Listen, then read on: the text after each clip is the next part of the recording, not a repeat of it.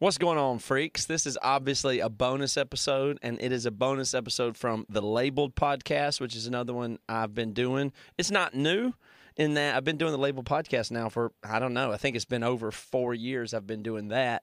Uh, and it's really just an extension of me being interested and curious about the dynamics of bands as, you know, organic groups that have their own D I Y forms of leadership and problem solving. And I'm always curious about that. It's just kind of something I study. And, you know, what's the history of these bands? What makes them last or not last? What's the interesting stories? Who are these characters? That's the kind of thing I do there. And we we do a lot of stuff that's in this kind of world, from Emery, Songs and Stories, Bad Christian. Uh, we talk about faith and stuff like that. This episode is with Garrett from Silent Planet, who's a fascinating and philosophical kind of guy. So I get to do conversations like that over there that I don't really get to do here. It scratches some itch uh, that we used to get on Bad Christian that isn't really here. So maybe you'll like it if you haven't checked out Labeled or hadn't checked it out in a little while. Um, it's also expanded beyond just Tooth and Nail. I had uh, Chris from Saves the Day, the singer from Saves the Day, on a couple of weeks ago. That was a good one. Um, you know, expanded beyond just the Tooth and Nail world, but it's the same kind of idea, same study. So I hope you like this episode. Silent Planet has a new record out. Uh, it's very good. It just came out, and I think you will like it. Uh, hope you enjoy this conversation with Garrett and I, and uh, yeah, appreciate it. I put my hand back on my head and looked at my hand, and it was like The Shining, just like pure red. And then I realized, like, oh my God, I'm like bleeding profusely out of my head. And then I start like shaking because uh, it's cold, I think, and I'm in my underwear. It's like eighteen degrees, and uh, I'm seeing lights of like green and blue and yellow and purple.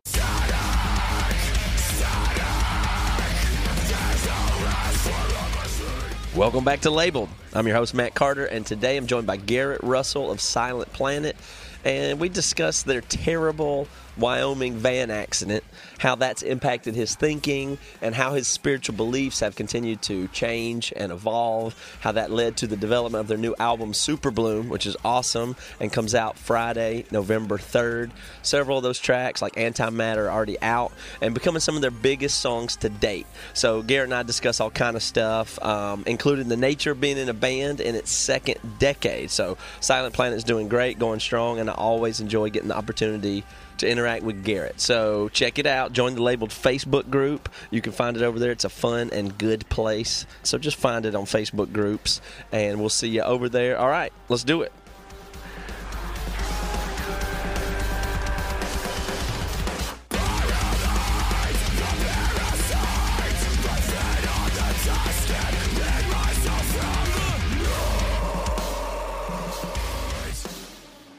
First of all, it's great to talk to you again because yeah. I don't feel that I have to cover the whole background of the band and all these other stuff. We can really jump in with what is going on now. And the easiest way to do that, obviously, is start with this accident that you guys had. I don't yeah. really know the story of it. Um, so let's just start there. And, and, you know, since last time I saw you here on the podcast, I saw at Furnace Fest, and then, which your set was great. You, you played after, you you were the band after us. Yeah. That was uh, yeah. That was an honor to be like, man, like we, you know, watching you guys rock out and being like, we were on that stage twenty minutes ago. That was, that was really cool for us. You know, I, I've, I've said this on your podcast before, but your, your music, specifically The Question, like I probably, I'm probably in the top one point zero one percent of people as far as how many times I've listened to The Question. The crazy thing is that that record is what, two thousand five? Mm-hmm. That record holds up really well. Like you listen to that and you listen to like stuff that like Rise Records bands are coming out now. And I'm like, Question's still better, dude. Like it's crazy, you know, like how, how, um, even the quality, like the recording quality, the whole thing was just like, it's, it's crazy that the, and I, I know y'all have made a lot of great stuff and a lot of music past The Question, but I just, um, I don't, do you guys ever talk about that? Like, like I, I feel like it's underrated. Like I show people The Question who didn't encounter it, um usually I find, like, you know, because it came out it came through like the the Christian alt scene uh, you know, back then, and a lot of people, especially I think that weren't at all involved with any for, sort of faith or whatever, might have missed that record. And I've shown a lot of people that record and they're always like, what? Like, you know, I mean, think about it. If you love like Panic at the Disco or, you know, other like seminal records at that time, people hear the question and they're like, I can't believe I missed that. Like, I feel like it's got to be in, in now that we're so far back from it, I look at it as like one of the most underrated records I've heard. Well, I appreciate that. I think it um gets to, well, first of all, it was just really focused. It's like, that's just all the focus that, that we had of some experience and youth and focus all converging at the right time yeah. to have the right sound in the right year with the right everything. So it just yeah. it was a ton of focus. It happened very fast, and it sounds like exactly something. So it has a very clear identity. Um, yeah. But it uh, but it, it's is a cool. It's cool. To, the you know the compliment of holds up is that mean that's the real one. I think in the yeah. end, it's yeah. like you you know. So I like holds up regardless how big it ever got, and the fact that it's as early as it is. You know, it might have been bigger if it came out later, but nonetheless, that means it had more opportunity to maybe been. be influential or feel more original from my point of view. So Very I don't have any complaints about. I don't call it it's, underrated. You know, I don't call it that. I call it yeah, great success. No, for sure. it's one. It's one of those. It's one of the only records that, um, uh, like I grew up listening to a certain set of music, and our drummer Alex grew up listening to a certain set of music. And for the most part, we grew up with like just we just have different influences. And the question is like the one thing that um, comes up over and over again where we both like that. I think that and Death Cab are like the two things we we both um, are like, oh, you also like that, you know. Um, well, yeah, listen to it a lot. I, I appreciate that. But your Furnace Fest uh, set was good. I really enjoyed that one. That was a Thank that you. was a that was a great no, experience. It was, but... that, that was a fun one for us. It was cool. It was. Uh, We, we we had been on tour with Motionless In White for a few weeks, and uh, when they're they're they're a cool band, really nice people. But um, when you tour with a band that's like this kind of like heavily like goth thing, um, and their fans just kind of sit there and like stare at uh-huh. you, waiting for the dude from Motionless In White to walk on stage so they can like, I mean, literally like they've been waiting all year to see Motionless In White. So I've learned like you couldn't take it personally. It's just like you're not Motionless In White. Yeah, they've been waiting all year to see Motionless In White, and they're so close that they like can't even hear you or yeah, see can't you. Can't even hear, see you. They're just like they're, they're like preparing themselves, and and, and so uh, we were on that tour, and then we played Furnace Fest with y'all, and uh, that was really cool because uh, um, it it felt like people were there to see us and there to see you, and it was like oh, it's it's cool yeah. that you know our our bands haven't really crossed paths that much, but at Furnace Fest is a place for both like. I guess like this us being like a newer Solid State thing in, in y'all, you know, like it just people were there for for like us doing whatever we do. And because our bands are pretty different. But um, there's also I think when you dig in, especially like lyrically, there's probably some crossover. Oh, yeah. Stuff. Yeah. I mean, everybody, you know, everybody likes multiple kinds of music and that. Yeah. The, these types are, are very interrelated. And, and we, you're not a new band. I mean, you're obviously an old band, too. Now, I mean, you're an old band. You, you know, you get... It's funny because I call myself a new band whenever I talk to someone who's like. To me, like you guys are like historic, like to like as far as like the foundation of of what I've been listening to my whole life. But yeah, it is weird to be like, yeah, we're putting out our fifth record, and uh-huh. I've been doing this since oh nine. It's it's not new, yeah. but it's like it feels new sometimes in context. Well, the ten when you get at ten year stuff, you go, wait a minute, this is like because nobody gets into a band and thinks in decades. That's just not how it goes, you know. Like when you yeah. join or start a band, you're not thinking about decades. It. It, no. Almost no band that ever formed envisioned themselves ten plus years still. I mean, I'm, some people think that way, but for the most part, oh no. yeah. And so oh, once yeah. you hit the ten year of anything, formation, anniversary, of this or that, or whatever, or releases, I mean, it's just this whole other you know thing that nobody yeah. really anticipated. And then we've been through a ten. You know, a decade of that, and then you see the twenties, and then, you know, it's like, okay, now, now there's a whole different view of looking at old and young and sustainable yeah, or it, long term or historical. All that stuff kind of comes into play, which is very cool. But to be active in the post single decade, decade achievement should be a higher. Like, how does that not, in some ways, mean more than gold record? Or like, how isn't there a right?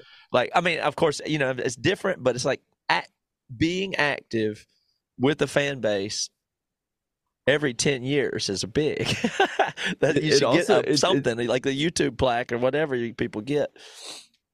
Yeah, I mean, it's it's funny. It's yeah, no, I totally agree. Like, the numbers thing's weird. Like for for for instance, our band was on um, on Spotify.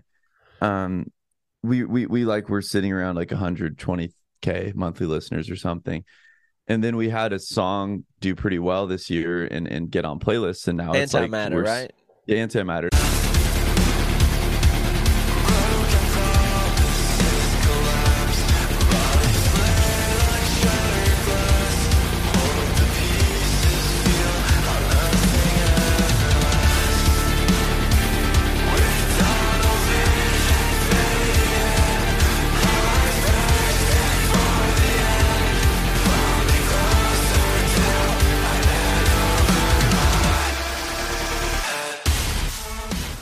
Now we're sitting a little bit shy of five hundred K, and it's like our band's not literally three times bigger. Like when w- when we go play shows, it's not like, you know, we've gone from, hey, there's like four or five hundred people a show to, you know, now there's fifteen, sixteen hundred people. And so the number thing is very deceiving. So I, I agree. I, I think that the, also if you're able to stick around as a band for a long time, that says something about you. I think that says something about everyone in the band, assuming the band's not like a revolving door of members.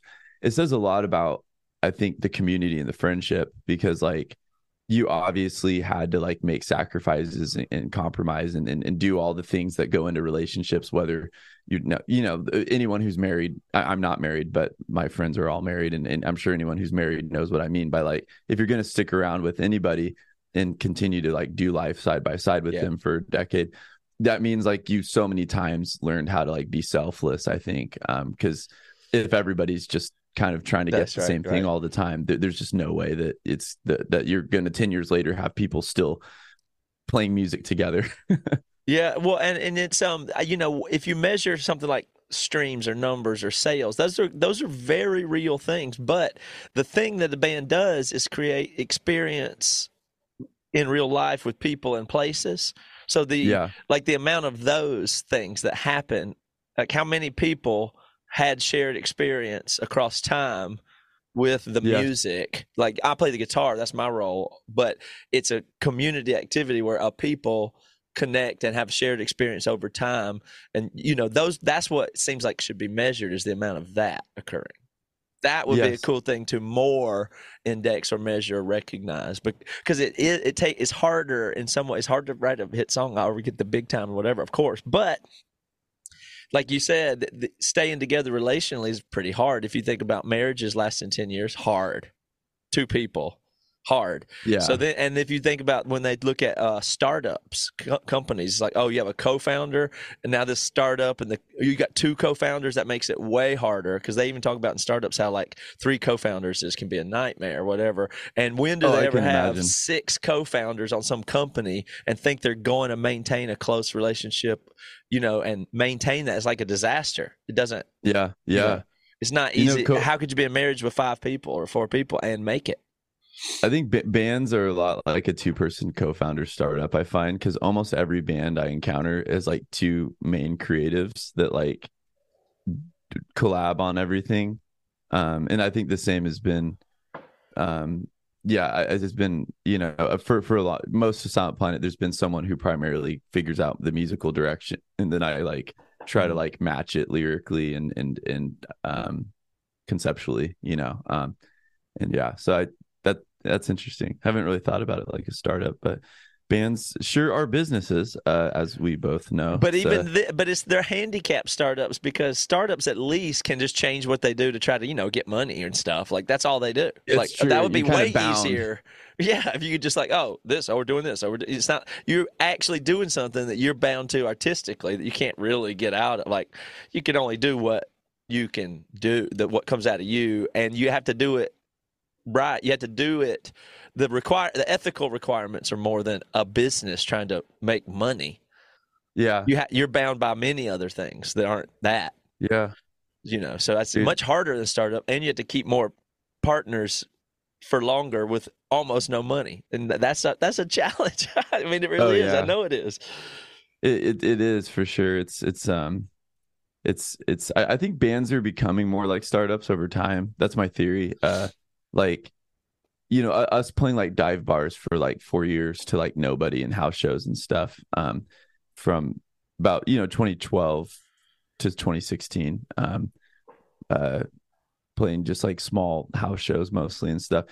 It was like that, that would be a pretty bad business model for like, if you're thinking of it like a business or a startup, we were right. Um, but, but that was like the norm. And I, I know you guys did that a lot too, just like playing anywhere you could forever. And, and then of course you cross a threshold where you, it does become more like a business and like, um, but, but, you know, a lot of newer bands, like they just start out and it's just content, just like, just like we're going to post on TikTok every day. We're going to like post on, it's like they, they just make content. They hope that the algorithm blesses them, that they like, they, they, they right. you know, get oh, a yeah. bunch of traction the, the and, and then they don't really them. tour with like the big overhead and all that stuff until, you know, until there's like fans waiting for them and stuff, which, which from a financial level is a lot probably safer and smarter. Well, I mean, but that doesn't necessarily, if you can get enough numbers on uh, algorithm blessing, as you put it, then you eventually can sell hundreds or thousands of tickets as some smaller function of the big crazy number, you know, exponential yeah. number. But that still doesn't necessarily create a fan base over time.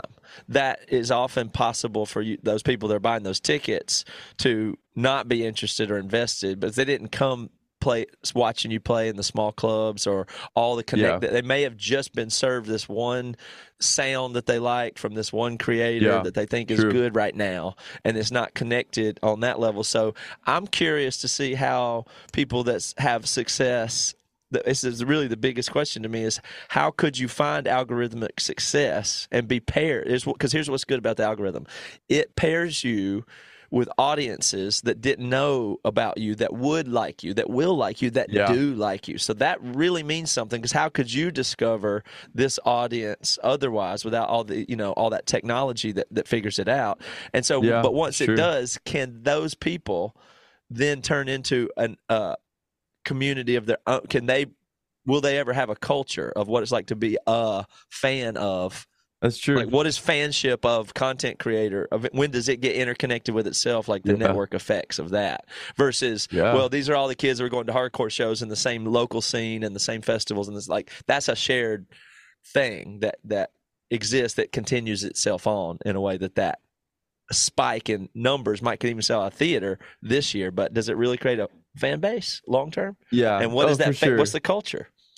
And I think, yeah, a lot of people, like, you know, they'll have one song go viral or something, but is that enough to get people to like drive to a venue and like right. pay money and like sit through the set and buy the merch for like one huge song, you know? And so, yeah, it, it, yeah, it's, but still you want the huge song, like Antimatter's big, right? So that's, what is that? Are you, do yeah. you feel like you maybe aren't going to be able to convert what you should from that? Or like what, like, or, or does it, do you think it does grow the baseline too, at least, but maybe not proportionally?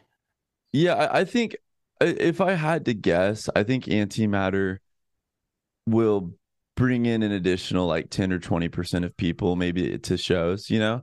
So I, I do think That's we'll see huge. it grow. Yeah. What else but, can but do that? Yeah, you know? th- thankfully we have, um, yeah, th- there's, a, there's a core audience there, um, which I'm thankful for, because uh, I think um, a, a lot of people, I think that heard Antimatter was like, oh, like, you know, this band's like this, like, They they might have thought our whole catalog was like cyberpunk type type metal or whatever. Like that's the word I I we didn't really write it thinking the word cyberpunk, but I saw that come up a million times just because of the type of synth that we used on that song. It's different sounding.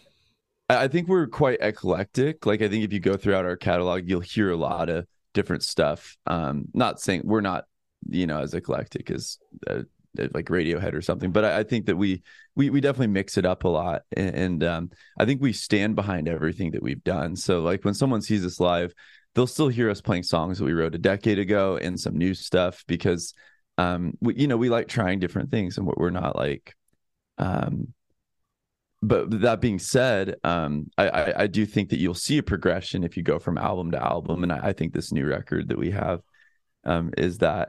Anyways, I, I I will get, answer your question about the van, because you asked about the van, right? Yeah, and no, I but I want like... to talk about Antimatter too, so that kind of got here. That's well, and it, yeah, it all it all goes hand in hand. So, Van Wreck, um, we had done like a two and a half week tour in New Zealand and Australia, and uh, we we flew back. Um, we had a tour kicking off right away, um, supporting a band called The Plot In You.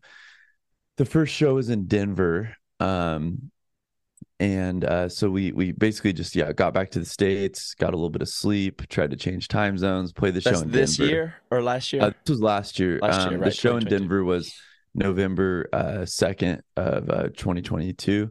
Okay, uh, we so about a year show. ago. Yeah, a year okay. a year ago. And then on, on um, we were on en route to the next day. There's, there was a show in Salt Lake City.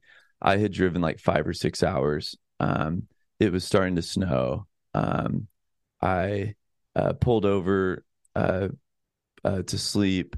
Someone else took over. Um, I remember I uh, took my pants off and my shirt off, and I climbed into the bunk. And like five minutes later, I heard the driver screaming, guys, guys, guys, guys. Oh, and then um, I felt I could feel the van like uh, turning, like we were going like sixty, but I could feel us like literally spinning. Rotate. I, I don't know this for sure, but I'm I think I'm pretty sure that we did like a whole three sixty spin and then flipped off the road. Um, my first thought uh, was, damn it, I just took my pants off. um. Because I, I knew we were probably going down. Um, I I think I was more awake than anyone else. I think some of the other guys might have also heard that, but I was like, I hadn't gone to sleep yet, so I was like quite awake.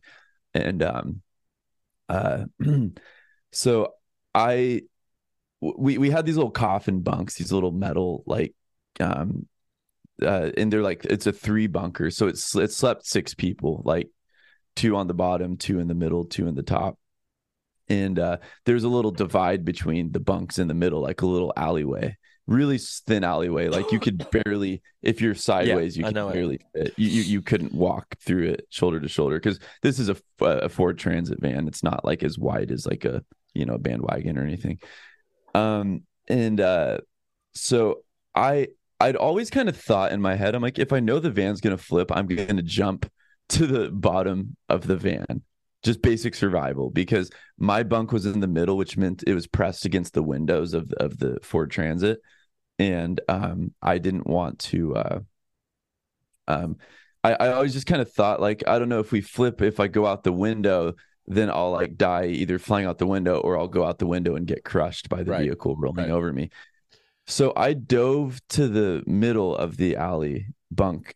While uh, you but, were already flipping before the flipping? While I, I felt us going down, uh, or I, I not going down. I felt us like spinning, and it was, I, I don't, yeah, like I didn't know exactly what was about to happen, but I, I knew we were losing control of the vehicle, and so I dove for like the bottom. Turns out that was the wrong decision. Um, my bandmates all just had stayed in their bunks, which of course, if you're on the bottom bunk or the top bunk, you that's definitely the logical option, just stay in your bunk, anyways. Um. And um, Alex, our drummer, who was also in the middle, he he had stayed, and so I um I had dove out of the the the bunk, and everyone else when we flipped basically just went like like just kind of like went like kind of hit the top of the little yeah. coffin. Which I mean, keep in mind this it's not even a like a foot. Like if you're laying on your back and you're looking up, the top of the bunk's just like a foot above you. So that that I ended up being a good thing that they're coffin bunks, which is kind of ironic now that I think about it. Um, it worked out that they were in coffins because uh, they couldn't. There just wasn't that much movement. You know, they just right. kind of like went up. They they were contained within these little cells, and uh, and I, however, because I had dumped, dove out of my bunk thinking I would maybe be a good decision, it was a bad decision. I flew across like from the very back of the transit, and this was like the extended one, so they're fairly long vehicles. Um, I flew from the back to the front of the vehicle. Um, I remember hearing like a, a, a bonk like on my head, and then everything, you know, I just went black. Um, and I woke up and everyone was already like saying, hey, are you okay? Like everyone's yelling out to each other. The, uh, the driver is upside down, but like buckled into his seat. Um, and everyone else uh, was like, crawling out of their bunks, and uh, we couldn't find our drummer Alex. So I immediately st- like when I knew everyone else was there except for Alex, I immediately thought, oh my God, he went out the other window. And um, pre- I, pre- I was in my underwear and it was like eighteen degrees and we were like shivering, but I like all I could think about was like find Alex. And it, that was the, the most horrifying, um, you know, minute of my life. I don't know, two minutes, however, however long I was looking the for. The time is very hard to judge in that kind yeah, of situation. Yeah. yeah. Like I had just had a concussion too, I guess. Um, but I, I was terrified that Alex might be, um, that he might be dead or something. Um, and I was just like, uh, I was just kind of losing my mind. I was like, literally like, just like our, our van just had just a pile of crap everywhere. And I was like ripping through a pile of stuff, like terrified that I was about to see Alex's face. Like, I, I mean, I was like, really, that's all I could think about. And, and, and then, um, and then someone was like, look over there. And, and you could kind of see, it was like out of a movie, like outside of like the, the door, I think had been like ripped open from the flip. And you could see like out the door up on the up on the highway. We were like down in a, an embankment. You could see Alex in a driver's in the in the passenger seat of like some dude's truck. And um, I just remember the relief washing over me. Like I was like, oh my God, he's alive. And then I'm like, how did he get in someone's truck over there? And that's when I realized I must have been knocked out for a little bit, because someone had some good Samaritan had like pulled over, ran down, and um Alex, you could see Alex like in the window, because he's in the window. And so some guy had actually pulled him through the window of oh, wow. the, the, the the middle window of, of like out of his bunk through the window, and um brought him to the truck. And I was um just like, yeah, I mean, it's weird because from there, like everything else seemed It, it like everything's just I I felt so lucky. I, I guess ever since then I felt so thankful whenever I think about the crash that I, I don't even have like dark feelings about it. Um, I, I do think that it's changed us as far as like we've talked about this as a band. I think anytime that we're in like the backseat of someone's car and they're like driving kind of erratically, or like uh, one of my best friends, um, uh, he's kind of like a late breaker and he kind of like rides people's bumpers and. and uh, stuff like that. And um, I, uh, I, I find it hard to be in my, that particular friend's car now, because um, I, so I, I think there's some, some residual stuff for sure. You know, um, how long were you out? Do you know? I mean, what, I what was, I don't know. I, I do. My understanding is the guy really quickly, I think the guy could see our, like, I think the guy had already was like ready to hop out of his car because he saw the whole thing happen. And um, I, I should mention about the crash, something that saved our lives is we have like a, we had a heavy ass trailer, like a, a big dual axle trailer. Um, like I'm sure your band uses, um, big trailer. And that probably saved our lives, because you, when you look at the, the crash site, um, you can see that like at some point, like an axle ripped off of the trailer. And, and the trailer started to drag, which I think severely slowed the momentum of the van. So when we flipped, we didn't like roll several times. We just like, um, and by the way, I can still remember the sound of us like going sideways to where we, like hit the ground, and you could hear that's like a sled, like us like sliding oh, down the whoa, snow. Whoa. I can still, re- I can still hear the sound of going down the snow. And then when it flipped again is when it like shot me across the van, and and, and I just heard bonk. And so where I woke up, um uh my head hurt and my my my back was like numb, and um I hadn't, like I said, I was just kind of th- wondering where Alex was. And then I remember around the time we saw Alex, I, I put my hand back on my head and looked at my hand, and it was like The Shining, just like pure red. And then I realized like, oh my God, I'm like bleeding profusely out of my head. And, um, and then I, and then I start like shaking, uh, cause it's cold, I think. And I'm in my underwear. It's like eighteen degrees. And, uh, there's, um, I'm seeing lights of like green and blue and yellow and purple, like kind of like fluorescent, like kind of like T V lights when the T V's bugging out, like on my peripherals. And um, I I called my mom, and I was like, "Hey, mom, we got in a wreck." I was lucky to have reception. We were in like the middle of nowhere, Wyoming. Um, You're called my mom, in Wyoming? Told her what had happened. Yeah, off the eighty. Yeah. Um, yeah. Uh, called my mom, told her what had happened. Um, and uh, then I, I remember I actually tweeted, I think. And I, what was going through my head at that point, like when I called my mom and tweeted, is like, it, it's, it sounds like, it sounds like so like almost like dramatic now, but like I definitely was bleeding. There's enough blood coming out of my head that like it, I, I don't know. I just had never seen a ton of blood come out of me. And I thought like, oh, like, is this like the amount that like people have like, you know, a few minutes before they die and, the, and then they like go unconscious because they've lost too much blood or something. And so I think I just wanted to like say some stuff and call some people. Um, looking back, that wasn't the case. I, I wasn't dying. I, I was bleeding uh, pretty profusely. And, and uh, one of our guys, it's actually kind of crazy. Um, he was filling in for us on bass at the time. His name's Nick. Um, and he grabbed a bunch of like shirts and was like pressing it on my head. But I mean, it was literally soaking through shirts. Like he was going through different things he could find in the van to like press it on my head. And um, uh, I, I was definitely telling the guys, I'm like, I'm bleeding a lot. I'm seeing, I was trying to just tell them my symptoms so that like if a first responder came and asked, they could tell him exactly what had happened. But um, yeah, I, and it's crazy because looking like looking at that, like, I think a lot about how this guy, Nick, who was just filling in for us, was like trying to stem the bleeding in my head. And that's kind of, you know, when, when um, our, our, our member who's been in the band for a long time, Thomas, told us that he was going to, you know, um, leave the band to, to be a family man full time, which is awesome. Um, it made so much. It, I remember Nick at one point being like, we told him like, I think you should be in this band. And he was like, oh, wow, really? And I, I, I went back to that moment in my life. I'm like, dude, you literally like, we're trying to like help me survive in this van. Like you, you're part of this band, whether you like it or not. Kind of like we we've been through this this bonding semi-traumatic experience, kind of. And uh,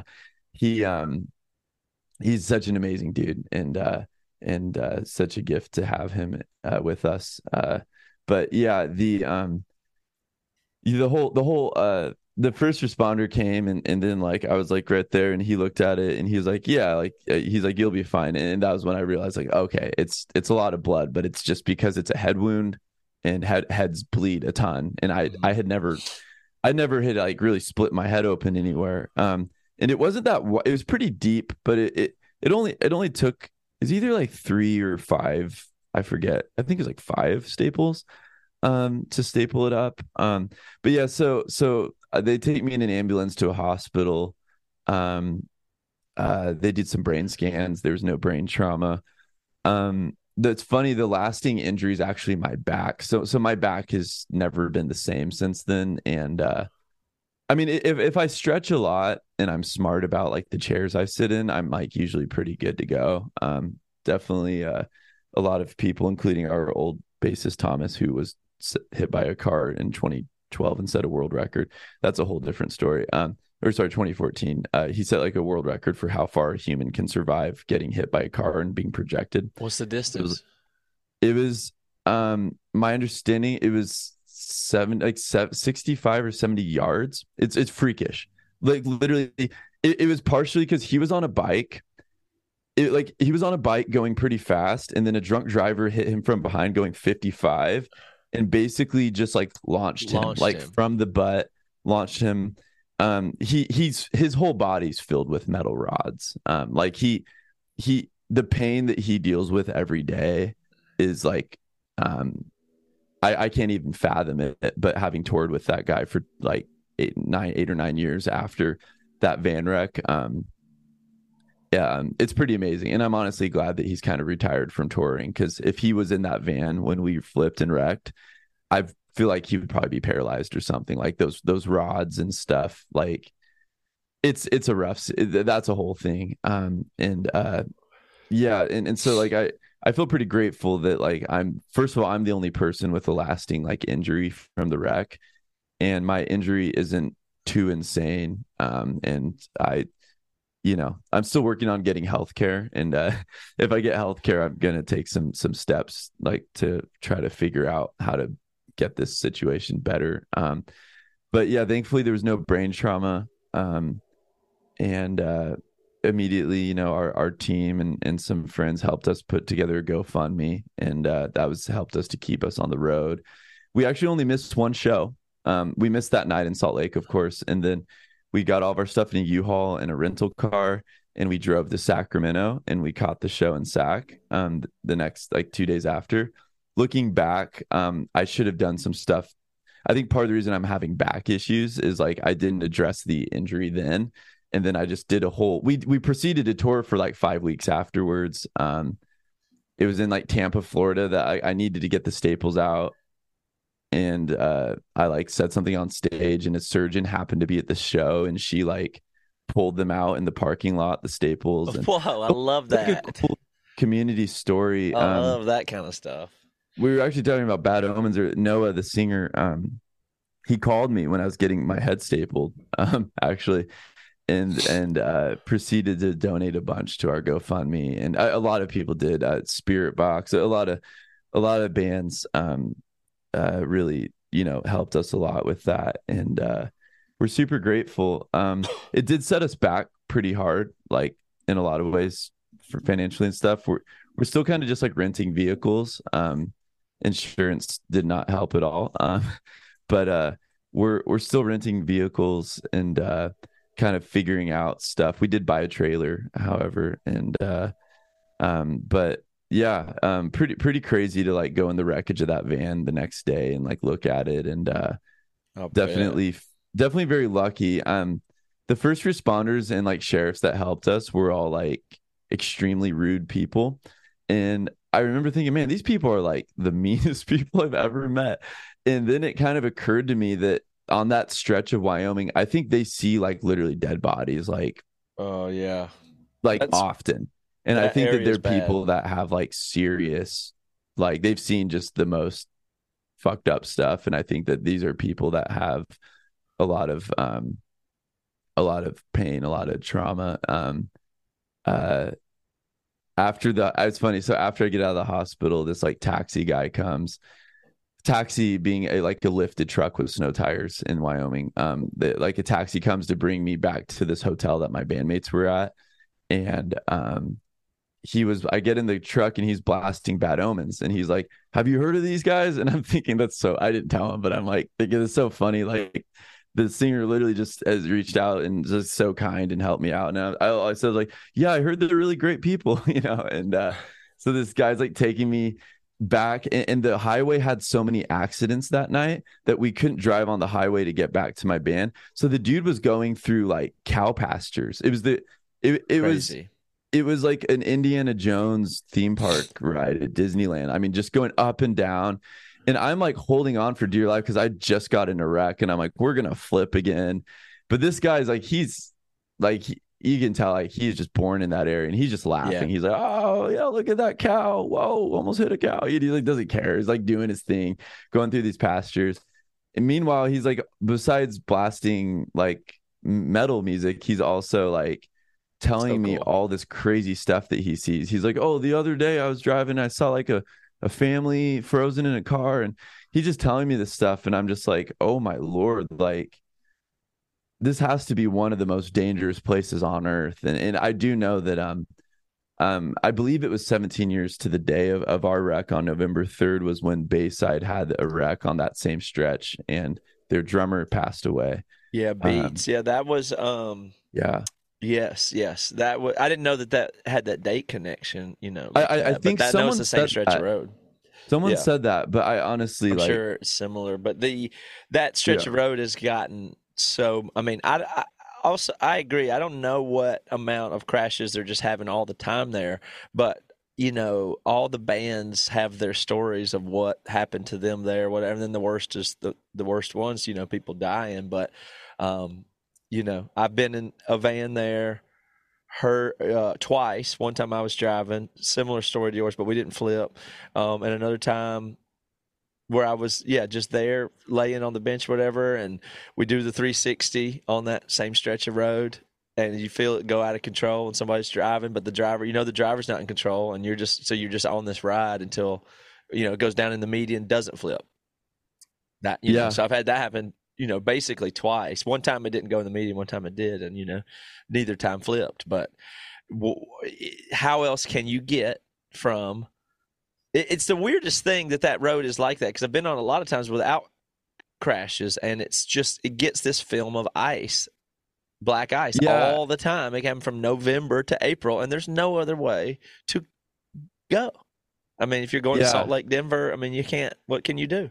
It's, yeah, I've had a lot of people ask, like, like why that road? Is it a lot of curves and turns? And I was like, no, it's, no. I think it's just, it's, it's, yeah, it's climate, it's temperature, it's, it's, it's the condition and the way that that road freezes. Um, that, that, you know, just wouldn't. It's relatively flat, but it's empty. Like, there's nothing. And it's, it's a really crazy part of the country. I mean, it really is. It is. It's, it is. And it's, um, yeah, it's, it's funny. It's, uh, the, uh, Uh, the, the our, our our guy who was doing merch and photo for us on that tour, his name's Dusty Winters. Uh, he got a tattoo after, like, he he his his main gig is I think uh, Holding Absence, um, and uh, another just great phenomenal group of people band, uh, and uh, he was um he he he was like uh. Uh, got a tattoo that says like Wyoming, and it has like a line through it. Like, and we kind of have this joke. We're just like, yeah, you know, screw Wyoming. You know, we hate Wyoming, whatever. Um, even though I've I've met a lot of lovely people from Wyoming, but uh, it's it's I think Wyoming will always have that that that little thing that mean that thing yeah. to us in the lore. But um, as you know, as far as far as it relates to antimatter, um. That night that I was driving, I was listening over and over to the demo for ant- what what would become Antimatter, and and I had already written the first part, like the first forty-five seconds of the song were already pretty much the same, and I, I'd give anything to be in over my head. And so it's weird because pretty quickly after that, I like hit me. I was like, whoa, that's weird. And throughout the whole process of making this record, there was a lot of times when I'd write stuff and then it would happen, and it kind of fed into this narrative. Well, fed into this belief that I kind of have now, which is so different than I used to. I used to be like a hardcore free will person. In the theology terms, I would have been like open theist, I guess. So I just believe that anything's possible and nothing's happened yet. And it's kind of changed to like, I, I kind of fall with like that Einstein sandbox theory of time, where like, I think everything's already happened. I, I mean, as far as, as far as I, I think that like we make choices and stuff, but I think the choices that we're yet to make have already happened on some other level. Like, I, I think that like, I think, and I, I think there's a lot of dimensions to reality. And I, I think that they're stacked on top of each other. I mean, even quantum physics people believe there's like probably ten dimensions or something. And at least, and, and we only experience a few dimensions. Right. Um, and uh, this, throughout this record, I just kept having things happen where I realized like the decisions that we make don't just echo forward, they echo backwards. And I think that, I, I think that we are like, of course, it, it, like this is something that I don't think I'll we'll ever be able to prove in our lifetime. I, I if, if humans are around for maybe ten thousand more years and science gets to some crazy place where like science is converging with like philosophy and spirituality, and right. they're just finding how the, everything they're finding where all the different disciplines connect. Um, possibly we'll be able to show that, uh, you know, but, but I, I really do believe that the decisions we make are echoing back and echoing forward, and they're happening simultaneously. And in, in our reality, as we experience it, everything is linear. I understand that we, we, uh, you know, we, remember the past and we we move forward, but I, I think that um, I think that the reality of of things is is uh, far more confusing than, than like the linear perspective that we have. Um, so the a lot the, of this record made me really uh, wonder that. Do you think that the choice, you know, people will have a difficulty there because it will sound like you're saying that there is no choice. It is illusion of choice. But even still, it's the um, maybe what you're saying is possible if our choices that we experience making are in fact part of the whole perspective of time. Like, that's one of the things that exists in time is our choices, forward and backward, however you look at it. And we experience them as choices, at least. Yeah, yeah, I, I would say that. I, um, yeah, I mean, you know, I, I'm, we both, you know, both coming from different religious contexts that, that we um, have been around. Yeah, everyone's been through the whole, like, um, you know, the hardcore Calvinist is over there, and then, you know, the the Armenian, and then, like, the Molinist, and, you know, the different views on, like, God and time and people and free will. And, like, I guess where I've come to is, for a long time, I was, like, hardcore on, like, the, yeah, everything's free and nothing's, like, determined or whatever. And now I've kind of come to this weird, like, it's kind of both, I guess. And that that seems like that that sounds like a paradox, or sounds not possible to us. But I think it's because, um, despite all of our, like, technological advances and in, in, in language and society and stuff, I think we're still, like, very primitive. And I think I do believe there are beings, and I, I we can get into this too, and because the album's about um, ultra-terrestrial beings um, and encountering them.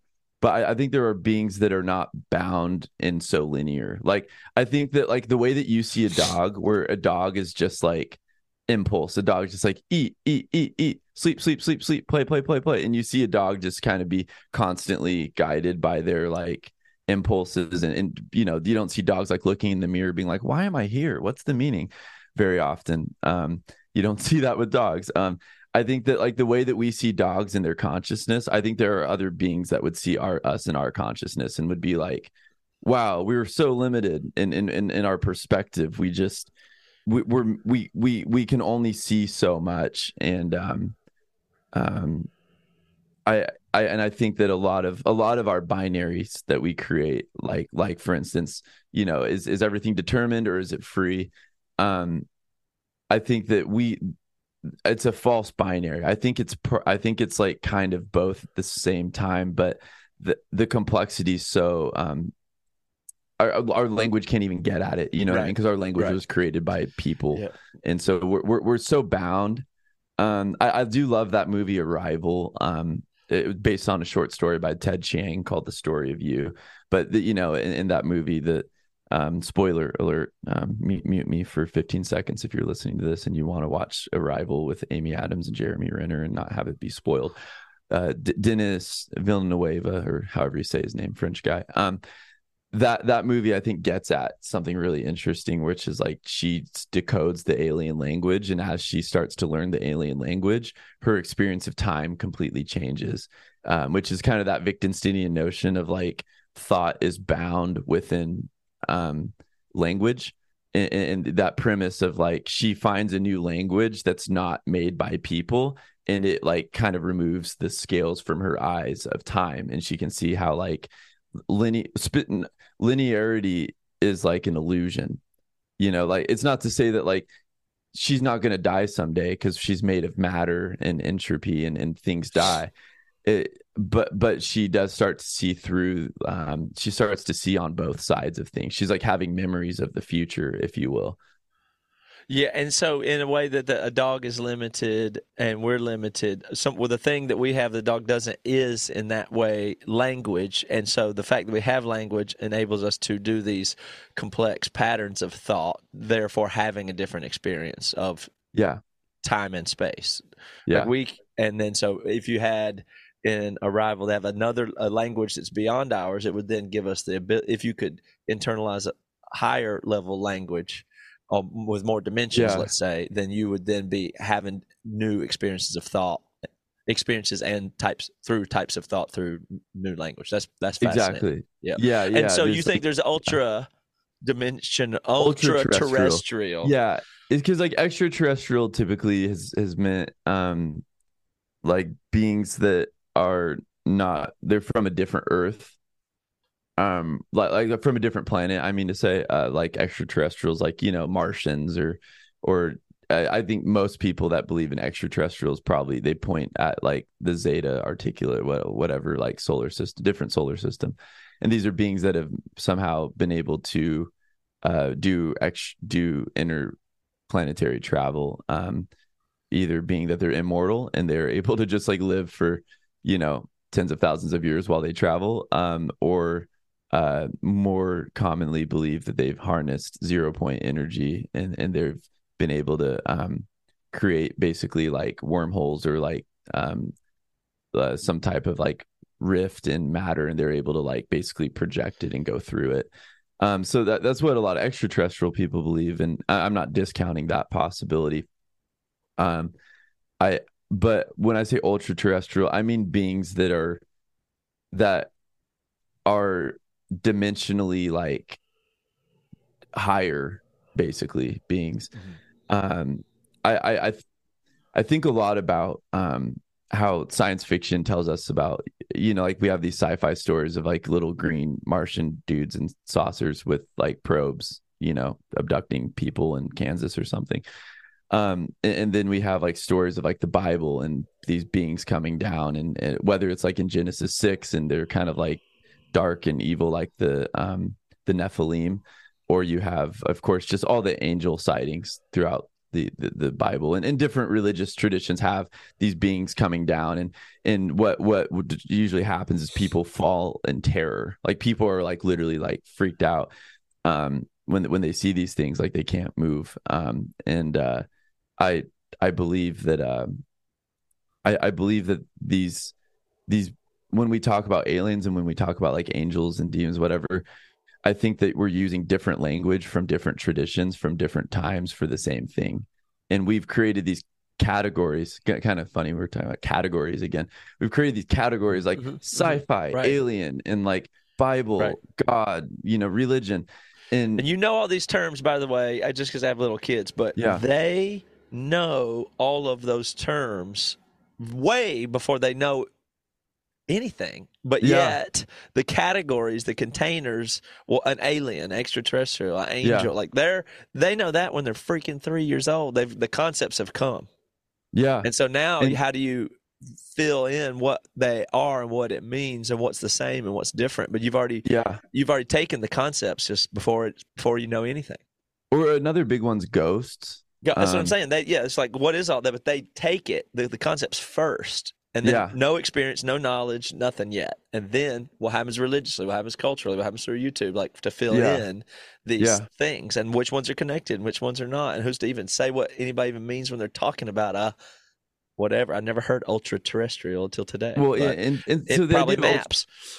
Ultra, yeah, ultra-terrestrial, as I understand it, of course, it's not um, – I, I, I just discovered it while I was working on this record. But the idea that um, that they – that beings that like could be right here in this room with me right now, um, potentially observing me, potentially even unaware of me, or, or completely, um, or influencing not, you.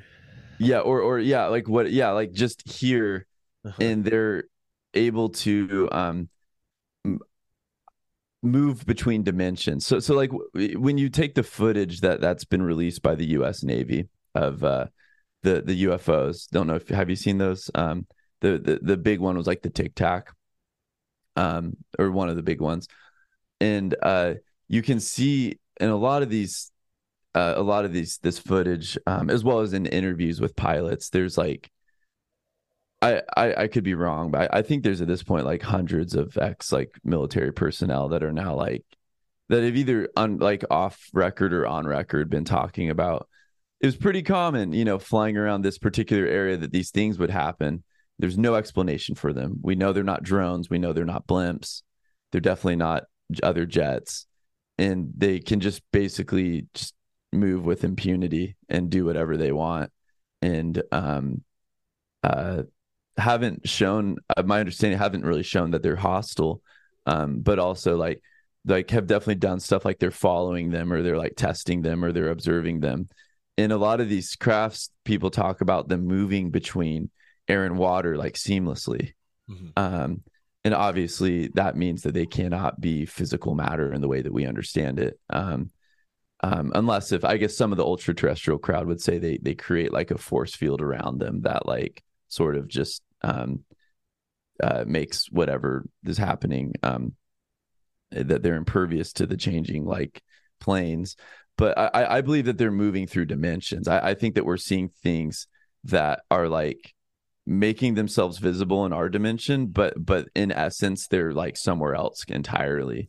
Um, kind of like a like a like a shadow or something. Um, if you were to watch a shadow move and through a cave, like in a cave wall, and uh, you're you're seeing like the reflection of the thing. Plato's um, cave. Yeah, yeah, right, yeah. I did get pretty Plato there once I started talking about shadows and caves. Um, and uh, and it's it is kind of funny actually to think about Plato. Like Plato was talking about like the world of the forms, right? And was talking about like there's, you know, when you look at a desk, we're seeing like the reflection of a desk, but in reality, there's like there there's an ideal world where everything exists in its fullness. And a lot of even that kind of came into a lot of Christian theology. And some, like, we know there's no perfect circles. You can't find one. But the Platonic yeah. circle, we all know what it is, but nobody's ever even ever seen one or made ever one. seen it.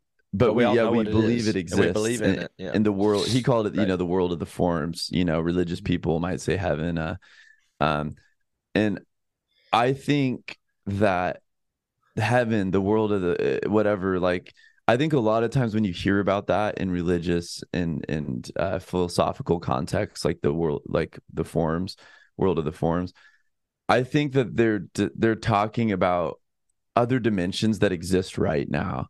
Even even Jesus, when you know when Jesus is inviting people uh, to have eternal life, I think primarily evangelicals believe that he's talking to Nicodemus, like, yeah, be you know like. eternal life is something that happens when you die, like instead of dying and, and, you know, like falling asleep forever or just blacking out or, or going to hell, you go to heaven, you, you know, you, you, you, you your, your soul is saved or whatever. I think that the whole like kingdom of heaven and stuff that Jesus was talking about may very well have, be like almost like a dimension of reality that's happening all around us, mm-hmm. but we, we're blocked off to it. We we don't see it, but it's happening here and there and now. And I think it's well to to talk about dimensions. Um, you have like that um that experiment they've done where they they split things on like an atomic level, and, and then they like can move it to like they can move part of like a particle to Paris and have another right. one in New York, and they move one and they move simultaneously, and that's what kind of led people to be okay. So these things are linked in a way that it does not, there there was no gap. There was no like latency. It's not like the internet right. where the there's information you know, like zero point zero zero three milliseconds. Right. It's just instantaneous moving. That was uh, basically and, a teleportation of information, at least. Yeah, that that, right. that these things, we can move in our time-space matrix that, that we experience. We can move them uh, and we can separate them, but these they're things still are linked. Entangled, yeah. Yeah, they're still they're they're entangled. Yeah, exactly, the quantum entanglement thing. And so, um, the you know, science is great, and um, and in in in everything that we've been able to achieve. Uh, I mean, the re- the way that we're talking right now is science. You know, made it possible. Um, uh, but I I think that a lot of people uh have a almost hubristic understanding of science, where they think like science's knowledge is like total or or close right. like okay like we know ninety-nine percent of reality now, and yeah. and and just that extra one percent, you know, we're still working on.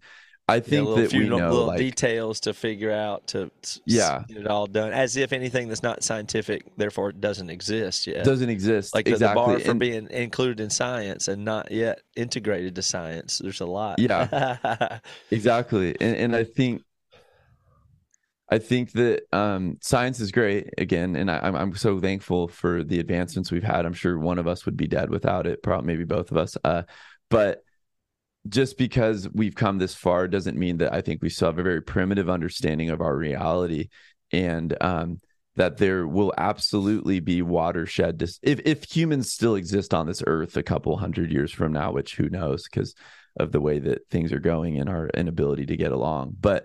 Um, If humans were to still exist, hypothetically, I think we would have watershed discoveries about dimensions and energy and stuff that would completely just like, th- like people would have to wipe the table off and be like, okay, you know, we understand maybe fundamental laws of this dimension, of this world, of this solar system, whatever. But then we'd understand that we're, there's a whole...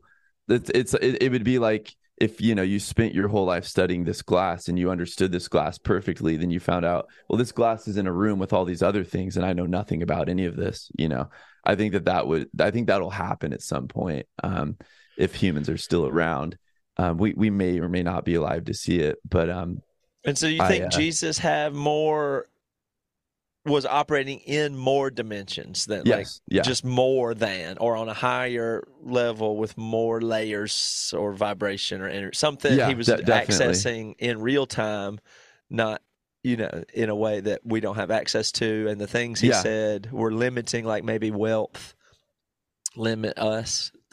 Yeah. From, I mean, I, and, from accessing or, is, or, or what? Yeah. Yeah. I, I would say so. I mean, I, um, I know that I'm not like probably like if you go point for point what like what like Orthodox Christian belief is um or or whatever, I probably don't fall in line with like every single point, um but as someone who I, I still am very passionate about the teachings of Jesus. I think the teachings of Jesus, I've seen it just transform so many people, including myself. And um while I'm not like super evangelical, like I'm not like on stage being like, hey, like you need to believe this or, or else this or that. Um, I, I do, I do believe that the, a lot of the message of Jesus was, uh, tr- I, I transformative to, to the world in, in a positive way. I, I know that a lot of people did what people do, which is take a good thing and then make it a really bad thing. Um, and, and that's obviously been done over and over again. And we still see it happening in our politics today, but the fundamental messages of Jesus um, were so powerful. And I also believe way ahead of time. So like, especially with like regards to like how he saw like children and women, for instance, both, both beings that were definitely, um, I wouldn't even say second class citizens, the people that weren't really citizens, you know, by, by our modern understanding in that society. I mean, children weren't, weren't really, were barely seen as humans, you know, they were like, um uh it's crazy how we've done a one eighty and now children are kind of at the core of our society, which are, or ideally they should be. And I, I um but you know, like when he said, you know, let the children come unto me, for you must become like one of these to enter the kingdom, um you know, and and I think that's one of the most powerful messages ever, that like you look at the wonder of a child, yeah, and he said like, if you want to know the kingdom, you got to do that, you know. And uh that that I think is one of the best things you could ever take away from the message. Um, and, uh, um, the, the way that their minds are, um, mm-hmm. still, I uh, just, just, I think n- that's not so, yes, not agree. so firm, not so sure, not so dogmatic, you know? Yes. Uh, there's, I think the childlike thing is weird. Um, very weird in that, like we, we value childlike, but we also, um, because I, I half agree with you and half disagree that we have children in the place they should be now, um, because I, I still feel that they are not properly um, recognized. I still think that they don't have the um, dignity. I don't think they get enough uh, mm-hmm. understanding and are treated in ways. But in any in any case, childlike is good. Childish is bad, and that's a yeah, fine right. line, and it's I feel like yeah. it's used in the backwards way sometimes. As you know, I'm just saying our systems and our I still don't think value children properly. Interesting, and how you know because between what schools and systems and parents and yeah, you know they well, they have the least control and consent of any group of possible, and for reasons yeah. sure, but nonetheless. We know that value in childlikeness is something very special, and also a huge insult to call somebody childish. So childish, uh, I think yeah, there's something I think when very we say childish, serious there. Yeah, yeah, no, totally. Because I think the when Jesus people say childish, name. They're getting at something that is also true. Like fu- fundamentally, like obviously, children. It's like the, the the beautiful thing is that they are not. They're like their imaginations are so open and wild, and then. The diff the, the the difficult thing is their emotions are so um dysregulated that um you know obviously like uh yeah kids can just have like one small thing go wrong and like they're literally screaming and crying for two hours, you know. And obviously that um that that would be it would be scary to have a, you know, a, a seven-year-old be be the president or something, because they would just yeah, yeah, on, yeah, on, no, on right, a whim, right. just on a whim, start a nuclear war or something, you know, not thinking about the implications and stuff. But yeah, it's, um, you know, keeping your wonder, keeping your sense of awe is, um, is, is I think essential to having really a soul that's not dead. Yeah, and well, like, they're, they're vul- is vulnerable yeah. to be so, that way. To, yeah, but the soul seems alive more so. Yes, yeah, yeah. And so yeah, just a lot of the teachings of Jesus, I think, are like are are so beautiful and so relevant. And I think you, I think you get that sense when you talk to a lot of people, um, who who might not be like religious, but like have like ever like read Matthew, Mark, Luke, or John, you know, um, uh, will usually say like, oh, like those teachings are really good. And they see, I mean, a lot of it's a lot of the, the good in our society, like hospitals and, and, and, and, you know, school, school education for all and stuff. Um, that, that is fundamentally comes from people that I think had the correct convictions of, of Jesus, you know, and said like, hey, you know, every val, every life has value, you know, um, people have value, int- intrinsic value. Um, people can, can, are, you know, are worthy of love, can know love. And I'm not saying other traditions don't cover that, but I do think that the teachings of Jesus, um, um, in, in the Western world as, as specifically, um, has been, uh, transformed beautifully by the teachings of Jesus. And then also very much dominated by people who use the label and then just sort of say, yeah, God wants me to do this, you know? And, uh, and we still see that like e- even in twenty twenty-four, we're coming up on, we're going to have another election where, you know, uh, pre- people running for president have to pretend like they're like Christians or something. Like, you know, people still in pol- in American politics still have to do that. And I get that it's it's just probably a cynical polling thing. They're like, oh, you know, this, you have to say this if if this percentage to, to even qualify to get voted for right. by this percentage of the population, you have to say it, you know, because I think someone coming out and saying like, I'm an atheist, I don't believe in God, you know, or something like, it's like, that's not going to help them. That's not going to get them votes. However many atheists think, oh, cool, they're like me. It, it, and I also think that the yeah. the atheistic mind is probably, I think, can is oftentimes probably less tribalistic than like the the uh, the the Christian national mind, which is this extremely tribal experience of stuff. Which, and that's a whole thing. We could, you know, I'm sure you talk you've talked about this a million point one percent. Uh, on your podcast, you know, Bad Christian and stuff. Uh, so yeah, but I don't, don't get to do that. I don't do so much of that anymore. So it's nice to do, and especially if it relates to music. So this relates specifically to Antimatter, but also Collider. What else can you tell me about these lyrics and how this stuff yeah. is part so of part of those? The, the record is, you know, it's a concept record that um, uh, relates to like a backstory of a uh. Of a, of a teenager going missing in nineteen ninety-six in Humboldt County. Um, and the whole record is uh, inspired by some possibly true, I, I don't know, I'll, I'll let people decide, but um, some stuff that I encountered when I was reading and researching about um, U F O stuff, disappearances, government cover up, all that, you know, fun stuff. Um, and is based and it happens in uh, Northern California, which is um, where I grew up, where I was raised. Um, it's uh, uh, it's known as like the most paranormal place in, in the United States, uh, which is to say like the most sightings and the most um, uh, kind of like legends and stories. Like like for Bigfoot, for instance, a lot of the Bigfoot stuff came from either uh you know Shasta County or uh Humboldt County or um, um I'm trying to remember the other one, but like up up there um this you know this land was obviously populated by native tribes for a really long time before the gold rush and the settlers came and took the land, and and the tribes had a lot of legends and stories that they told um of uh different different beings. Giants is a big one. um Um, Anunnaki, which we put out a song called Anunnaki. Um, be, yeah, be, beings that just kind of fall outside of the uh, our understanding. And, and we see evidence of it. I mean, they've found skeletons across North America that are like seven, eight feet tall.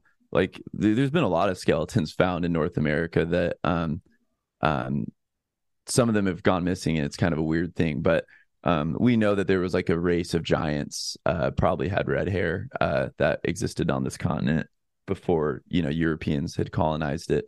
Um, so just a lot of it's just kind of about a lot of the, the story takes place, and this person basically has an encounter with a, with an, with a biologic, um, with a, with a bacteria, I guess you would say, um, that sort of, um, opens their mind up to perceiving other dimensions, um, as if, uh, um, I think like the age old question is like, can we on this earth in this lifetime with these bodies, you know, perceive all this fantastic paranormal stuff? And, um, I do believe, I, I guess, uh, in, in this album, it's, it's about somebody basically starting to experience uh, different dimensions and timelines, and essentially time, time traveling, but not with like a device or whatever, but more so within their mind. Um, so, um, and yeah, so, so the, the whole record's about that story. Um, and it's called Superbloom because uh, that's the, uh, well, Superbloom is something that happens in California, but it's also uh, the way that this person describes their experience of, of their mind sort of uh, of of becoming something else. Like you're still a human, but when but also uh, maybe something else as well now, um, and and that process being the super bloom. So the person that disappeared in Humboldt County, what happened? I mean, what? Tell me a little bit. How does that relate? They yeah. So the the the the the, the story of Superbloom is told from their perspective. Okay. Is um, the, that the concept is from the person's perspective that disappeared? Yeah, yeah, yeah. And uh, yeah, I uh, it's it's t- it's told from their perspective, and uh, I in, in the coming months, um, what we kind I kind of wanted the album to like come out and, you know, speak for itself and stuff, but um, people who want to find more information and uh some like journal entries written by this person uh will be able to find that and uh kind of dig a little bit deeper into the story. It seems like you want people to find the story and make what that, you know, it seems like that that's yeah oh uh, yeah definitely I, it I, must I, be some stuff to find and discover and think about there. Yeah, definitely. Yeah, I think um You, you know, I, I think there obviously the way that music's consumed these days, um, it's so fundamentally different than, you know, how it was when you put out the question or something where, you know, you used to like you you'd have to buy a C D or like, you know, I mean, around two thousand five, you could start like downloading stuff and buying buying albums on iTunes. But now with music, just like you can just stream it. You can stream anything right now, um, which is really cool, as far as like just opening us up to the different possibilities of music. And I think creatively that's, it's been a good thing, but I also think the difference is, um, you know, a lot of people will just kind of cat, you know, like, oh, hey, like this metal band Silent Planet has a record. I like breakdowns and screaming, you know, put it on, check it out, listen to it once or twice. And, but, um, I, I also know that there's, um, uh, we've, we've, we we uh I think like a lot of bands that have existed for a decade plus and been touring and stuff have have a you know a a, a smaller, more tight knit tight knit community of listeners, and um the that tight knit community of listeners is uh going to be able to um is going to be able to uh dig in and uh have um you know, get, get more context, get right. more of a backstory with, for the, for right. this record. And I'm really excited about that. So that's what, I mean, that connects to what we said at the beginning more in that there amount of layers on which you can interact with on a band that's been around, has a history, has fans that are deeply connected enough that they'll not only care about more than just a single, but multiple songs, that they'll pay attention to the lyrics, that they'll learn the lyrics, that they'll be curious about where the lyrics came from and the experiences the lead singer had that tie that together. And then this other layer of a, you know, culture from uh, ultra-terrestrial to this story. You know, the, the amount of ways you can slice and get meaning and participate out of the art form that you're in, you're tapping into it on, you know, all these levels, which just give people in a, a, a way to make their own context and and get what they want from it. And it seems like you kind of have awareness that all those things are happening. So that's pretty cool compared to somebody who makes some sounds, gets blessed by the algorithm. Yeah. And there's nothing else there other than uh, the, the beat comes across, the person nods their head and hits a heart. That's the shallowest yeah. possible. Yeah, right, right. no, no, not attached to anything, which isn't bad because, man, a good beat that makes you bob your head and you get get that. Like, I like that too. But there's a lot, um, obviously a lot here and a lot of stuff. And the other thing that's cool about music is how much of it is nonverbal. So I know you're communicating in the stylistic choices, and selections and textures are also part of the communication, which is very cool. Oh, it is. It is. Yeah. No, the, yeah, I, I'm excited. I'm excited for people to dig in. Uh, some of our earlier work, we would have footnotes in the lyrics so people could, like, uh, you know, see what the sources were and stuff. And uh, that this record, um, uh, you know, o- over time, people are going to get uh, just more of a narrative experience. Uh, it'll be less like, oh, you know, I'm referencing this book or whatever, but more of a narrative experience where there will be kind of sources embedded in that. But yeah. Awesome. And you, the producer that you used on it is Daniel, Daniel Brownstein. Yes. And so um, Adam mentioned that to me, but that seems like important or a good part of the experience. Yeah, yeah, it is. He, um, D- Daniel was like the first, uh, he, he was like the first, we, we've had producers in the past, but, but we would mostly kind of like write it all ahead of time or whatever. And then like, producers would definitely have a role in it. And uh, we um we we did a couple records with Will Putney in the past, and, and Will's awesome. Um, I think with Dan, so first of all, I I first worked with Dan in twenty eleven, uh, shortly after he released a record for a band called Volumes called Via. That was pretty kind of a trendsetter for metal uh, music, I'd say. Um, and he was... Uh, uh, Um, so Dan's known us for a really long time, and he's just kind of has a pretty good understanding of our band and, and the, the, the way that we go about, um, the way that we go about creating. And, uh, this record was just like, it was the first that like a lot of the record was written in the studio. Like Mitch has his like guitar and his like laptop interface and like his like thing that creates all the sounds and like all these like these like synth things, and then Dan was at his computer, and they basically had like two rigs and they were just sending information back and forth. And um it really I, I think Dan just it, it was the perfect time when when like a producer knew he Dan knew exactly like where to like let us kind of do our weird thing and then where to like rein it in. And Dan was also so good at just identifying like this is like the thing that works the best and finding ways to build the song around that. And so I think that these songs are a bit more like cohesive and like to the point than anything we've done before. Um, and a lot of times I think when bands write songs like that, they kind of maybe uh, have walked away from like the more heavy chaotic metal factor, but we were able to, if anything, push more into like, I'd say it's definitely like tonally, like, and even tuning wise, like the heaviest thing we've ever written. It's very like, um, there's, there's some parts that almost like get into like death metal a little bit even. Um, nice. But at the same time, there's also all the singing and, and Dan challenged me to just, Dan's like, hey, like you're the singer, you know, it's time for you to like just sing. And, and especially with our bassist leaving, who used to do a lot of the the uh the singing, the like not screaming singing, just uh and so to um I had a lot of fun doing both kind of uh, singing and screaming, and uh um just kind of learning learning how to embrace my voice, um because I'm not I you know I, I'm not going to be on American Idol. I, I'm not someone who has like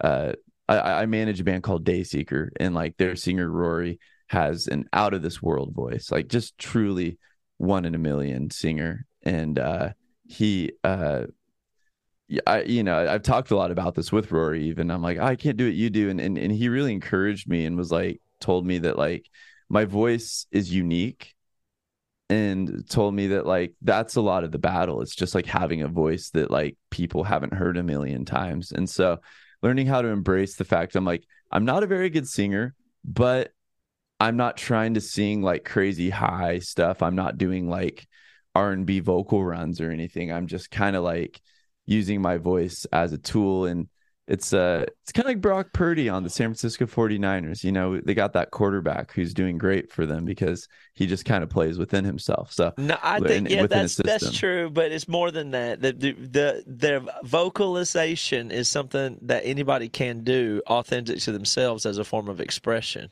Do you know what I mean? Like, that's yeah, its yeah, totally. own thing to do. You know, Tom Petty wasn't going to be on American Idol either. Yeah. But how could yeah, it be Bob better Dylan, than, yeah. than Yeah, Bob Dylan, Tom Petty, but you know what I mean? It's like lots yeah. of people. So, but the per, the yeah. the um, willingness to do to u- use your vocalization to be expressive, that's yeah.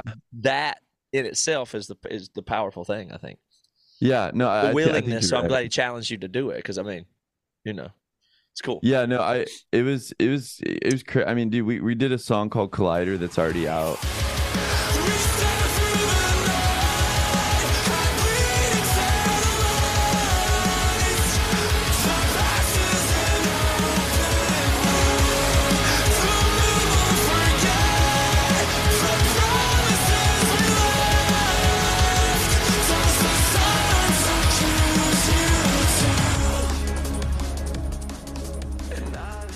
Where, like, that was one of the first times in my life I've ever even tried to belt notes, because, like, my whole life I would always, like, was interested in screaming. Uh-huh. So anytime I was, like, belting, I was, like, screaming. I was adding, like, distortion to it in my throat, and to um to to start singing just clean was like like like like belting, but like holding a note and not yeah. relying on, like, not writing like the distortion, not writing that, but just like letting it rip. Um, loudly, you know, uh, was was that was like one of my first times I ever did that, and nice. uh, I mean, I I I I did takes of that course for like three hours until we kind of found it, because I was literally like making improvements while I was in the studio, because it was nice. so new to me that nice. like anytime you pick up something new, you make improvements in the first couple hours, and that's so how learning like, works. Yeah, as soon as it becomes just, in your awareness, then yeah. you get in the reps. All of a sudden, each one improves. Yeah. Exactly. And and since then, um, uh, my vocal teacher, Melissa Cross, has um, really helped me even better solidify, like, hey, try to do this, try to conceptualize this. And and Melissa's got me uh, also just singing more confidently, which has been fun. So, yeah. That's great. Well, I mean, I think it's great music. I just love the convergence of all the things, like the time, the years, the fan base. Surviving the van accident is obviously an important step, um, but to be able to do it, add more, th- you know, be growing as a writer, performer, you know, recording art, whatever, grow, pushing yourself to grow and do new things, you know, d- deeper level stuff. I mean, I appreciate it. It's really cool to to see the journey, and you got you. It seems like you have a really good unity in the band.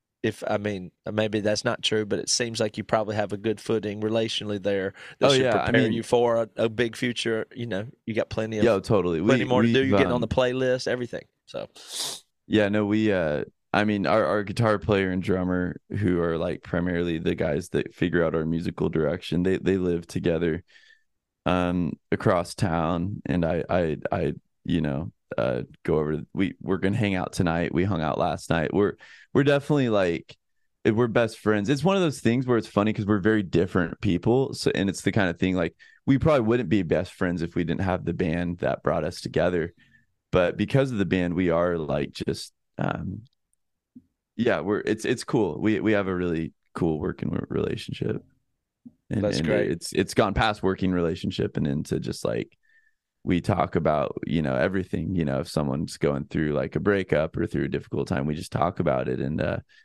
it's uh, it's really the only way that I guess we'd still be do- touring like all this much when we're like, you know, when you're a mid-level band, sleep, sleeping in a van in a truck stop every night, you got to kind of love the people you're around, because unless if I think you're a certain level of popularity, Um, that could like get you on different buses or something like like like Oasis or something where those brothers hate each other, yeah. you know.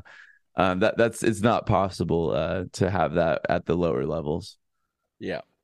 Well, excellent stuff. Uh, like the music, and may the algorithm continue to bless. And may the algorithm be with you. No, I'm just kidding. I, right, right. No, I, I appreciate it. It's uh, it's it's uh, it's it's really good to be on this, and I, I appreciate you taking time to chat about the new record and everything. And uh, hopefully, we get to play another show together sometime. Yeah, I'm sure we will. But yeah, I always appreciate it. I love seeing people continue, succeed, how it's going. Everybody's got these different journeys, and that's it's, I love it. I love to hear about them and get the perspective. So thank you, Garrett. Appreciate it. Hey, thank you, Matt. Appreciate you.